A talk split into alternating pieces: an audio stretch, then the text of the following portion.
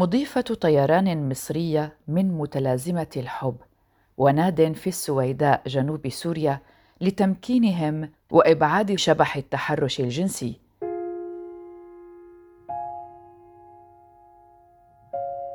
أهلا بكم في هذه الحلقة الجديدة من بودكاست في عشرين دقيقة. في بادرة ولفتة إنسانية حققت إحدى شركات الطيران السودانية حلم الشابة المصرية هبة عاطف أسعد لتصبح أول مضيفة طيران مصرية من أصحاب متلازمة داون. وقع الاختيار على هبة وهي طالبة في كلية الإعلام في الجامعة العربية المفتوحة في مصر لخوض هذه التجربة، وبالفعل سافرت هبة كمضيفة طيران رسمية ضمن طاقم الضيافة، وذلك على متن الطائرة التي غادرت القاهرة متجهة إلى العاصمة السودانية الخرطوم في رحلة نظمتها لجنة شؤون الإعاقة التابعة للأمم المتحدة تحت عنوان رحلة إنسانية، حاملة معها العشرات من أصحاب متلازمة داون وذويهم لعقد ورش عمل وملتقيات خاصة بدعم ذوي الاحتياجات الخاصة. الشابة هبة أسعد أصبحت نموذجاً لأصحاب متلازمة داون، وتناقلت العديد من المواقع الإخبارية خبر رحلة الطائرة التي سافرت على متنها كمضيفة طيران. هبة أيضاً لديها عدد من الإنجازات والمواهب إلى جانب خبرة العمل ضمن طاقم جوي والتي اكتسبتها عام ألفين وتسعة عشر، فهي تمارس مهنة الصحافة في حياتها اليومية وتقدم فترة ثابتة في أحد البرامج في إذاعة صوت العرب كونها درست الإعلام، وعملت أيضاً كممثلة في إحدى الفرق المسرحية، كما حصلت على عدد من الجوائز والتكريمات المحلية والدولية. سنستمع إلى مقطع بصوت الشابة المصرية هبة أسعد تتحدث فيه عن تجربتها كمضيفة وعن أعمالها الأخرى. هي كانت تجربة حلوة جدا، حصل تفاعل بيني وبين الركاب، وكنت بقدم لهم أكل وشاي وعصير، يعني قمت بدور مضيفة كاملة. قدمت لهم أكل وشاي وعصير، الحمد لله ان مفيش حاجه اتدلقت على حد، مفيش حاجه صعبه. انا مذيعه مسرح الشمس وبواجه جمهور كبير فمتعوده. طبعا الناس حبتني جدا، وكمان كان في كنت رحت مؤتمر كبير عني في عدد من العلماء التربية، وهي حاجة ممتعة جدا واستفدت كتير من المجتمع. أنا كنت في في صوت العرب فبقدم فقرة ثابتة، وكمان أنا عملت حاجات كتير لأني مثيرة مسرح الشمس وممثلة، وقدمت في ملتقيات كتير محلية ودولية. هي تجربة حلوة قوي جدا. أنا ممثلة في مسرحيتين، بطلة مسرحية عم يقود دي بتتكلم عن الأحجار الكريمة، ودلوقتي بحضر لمسرحية بيت الدمية لهنريك إبسن النرويجي باللغة العربية الفصحى، وهي مونودراما يعني بمثل فيها لوحدي. أكيد يحمل هذا الكلام الكثير من الرسائل، لكن هناك أيضاً المزيد. ما هي رسالة هبة إلى كل الناس؟ لنستمع. أقدر أقول لهم إن ما فيش حاجة اسمها مستحيل، بالاجتهاد والتعب والمثابرة يقدروا يعملوا أي حاجة حتى لو كانت صعبة. أنتوا أنتوا اللي فات وابتدوا من الجديد، لأن الجديد هو اللي هيخليكم أكثر قوة وإرادة.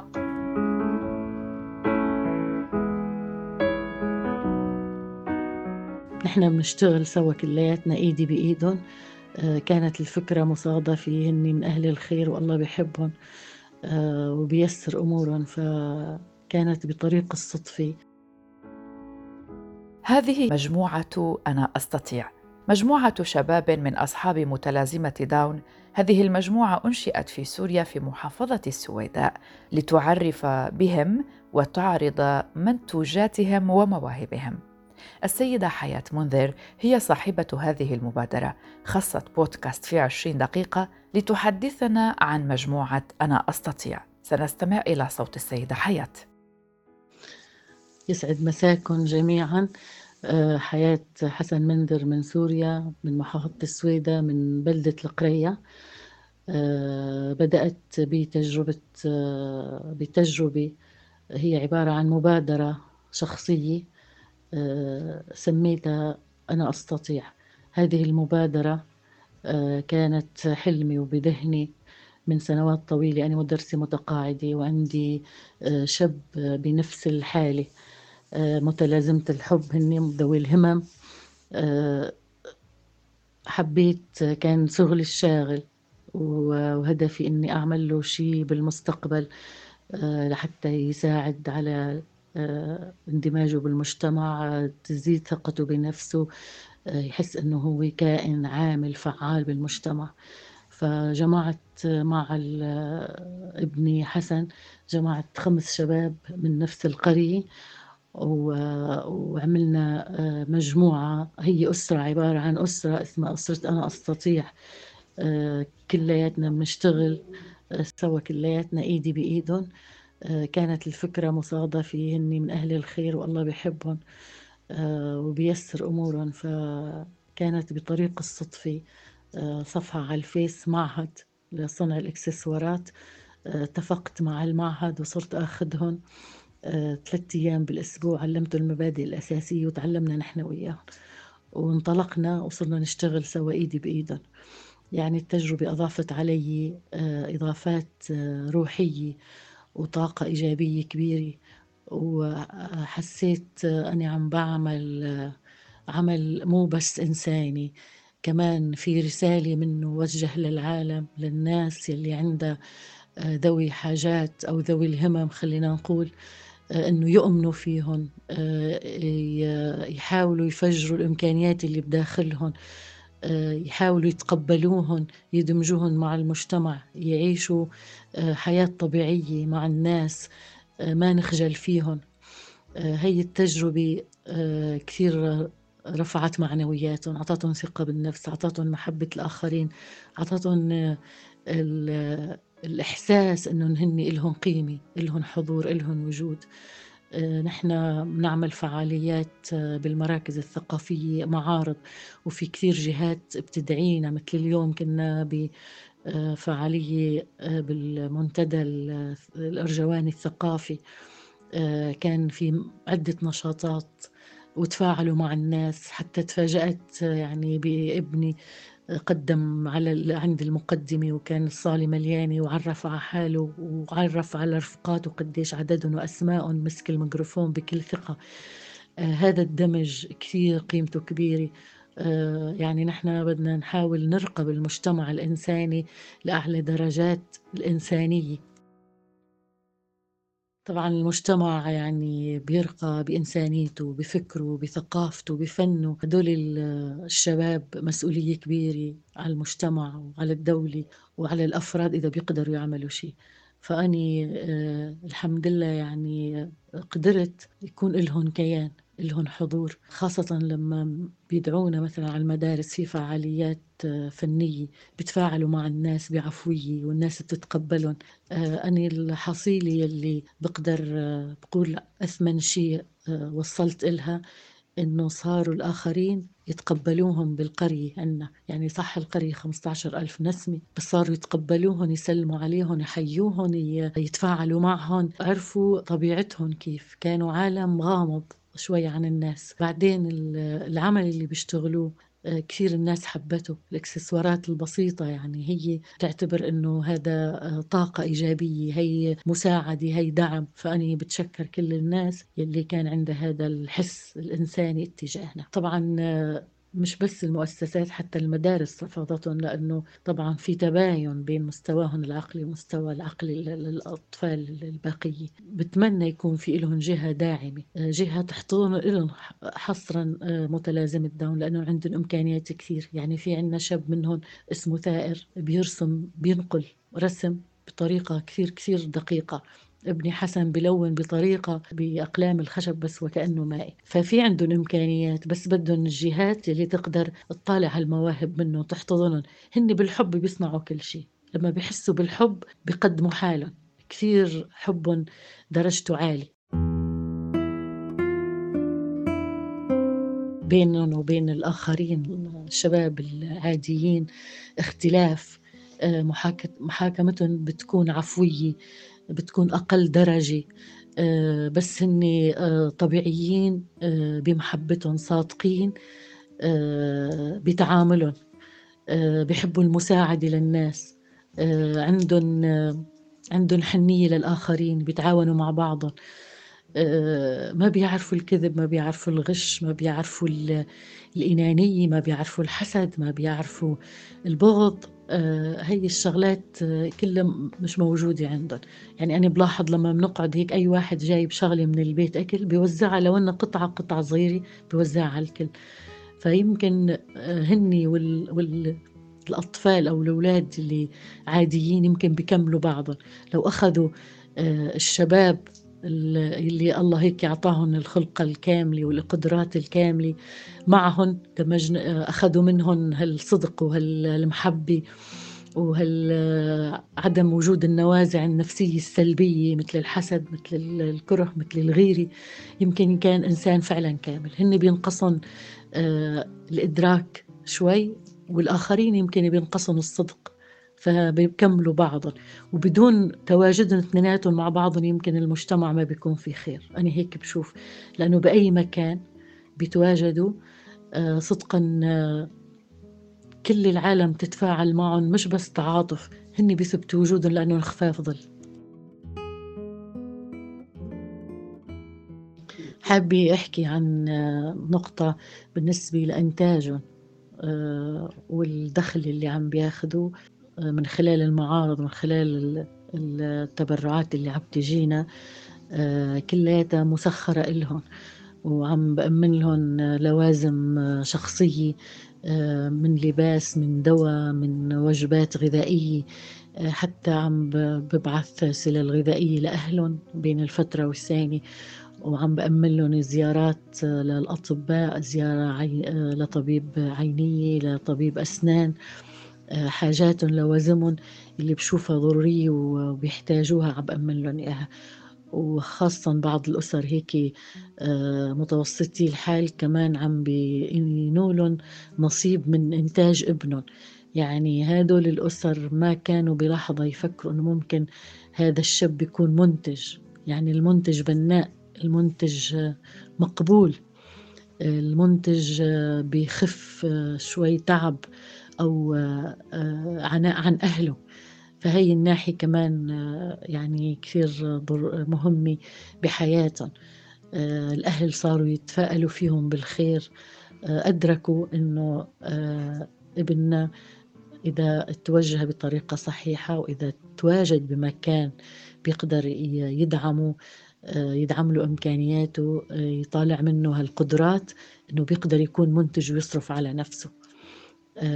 هي الحالة يعني وصلوا إلها الأهل، وصاروا كثير متعاطفين مع أولادهم، يحسون إنه صار في قيمة مش بس معنوية، قيمة على أرض الواقع، قيمة وجود وكيان إلهم.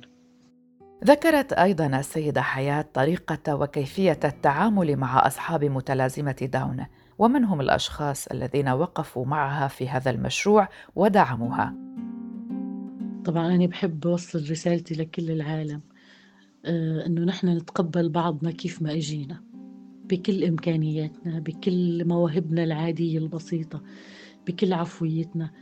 الإنسان بيترقى بالاحتضان، وبيتهذب بالتربية، وبيستقيم بالتوجيه.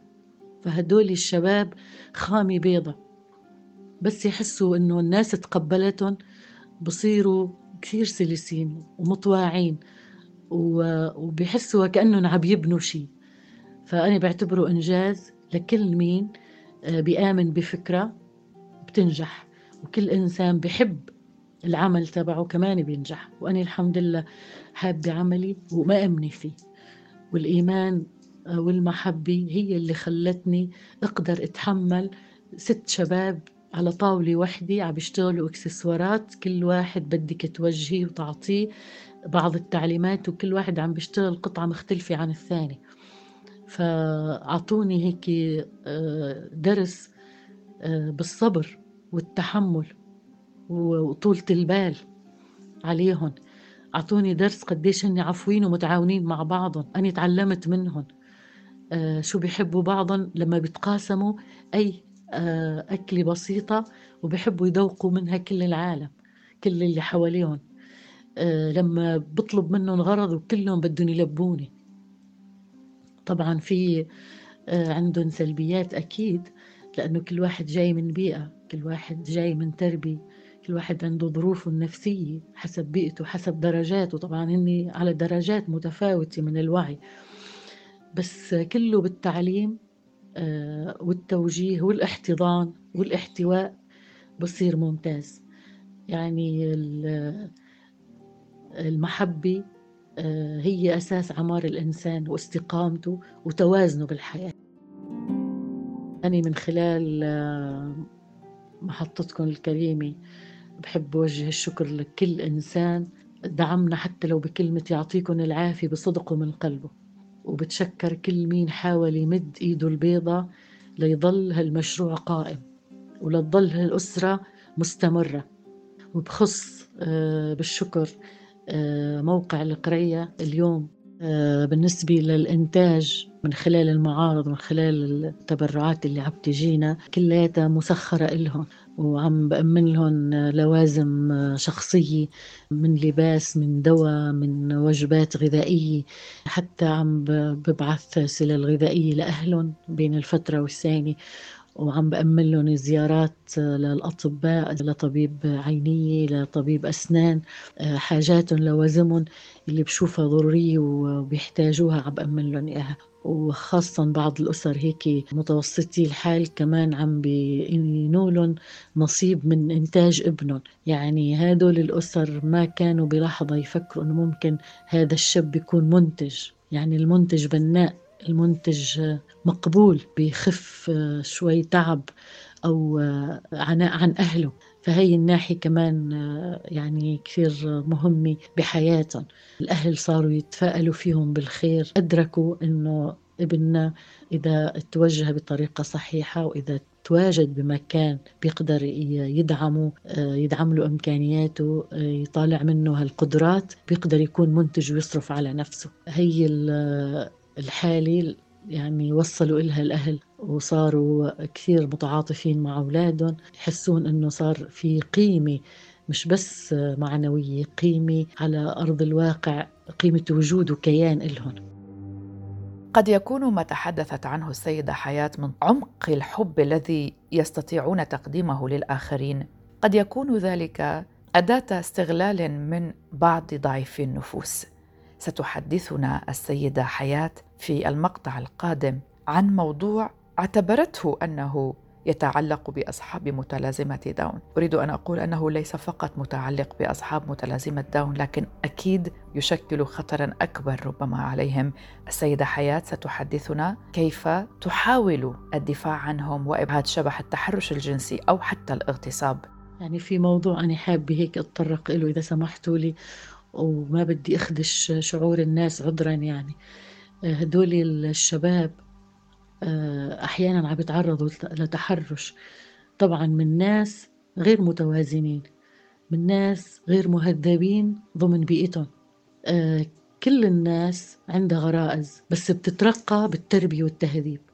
للأسف في ناس ما مترقين بهاي الأفكار، فعم بتضل الغرائز عندهم وعم بيمارسوها على بعض منهم، لأنه عم بيستغلوا طيبتهم، عم بيستغلوا عدم معرفتهم وإدراكهم بهيك شغلة، هني لأنهم عفويين. هي النقطة بالذات أكثر شيء بتألمني، لأنه في عنا شاب الله يرحمه توفى تعرض للتحرش، وكان أحيانا يبين للناس ويشرح بعفوية، نفكر أنه شيء هي عادية مش معيبة أو هي لازم تكون بشكل طبيعي بجو ثاني. أنا بتمنى من الأهالي يحاولوا يوصلوا أولادهم للرقي بالتعامل الإنساني مع ذوي الاحتياجات أو إذا سمناهم ذوي الهمم بكل أنواعهم. نحن إنسانيتنا بمشاعرنا، برقي أفكارنا، برقي تعاملنا. أه وآمنوا بكل شيء الله بيبعث لكم إياه وبيرزقكم إياه. يمكن يكون بركة بالبيت، يمكن يكون سبب لتهذيب نفس الواحد هايمة بالإنانية، بالطمع بالحياة، بحب المال، بحب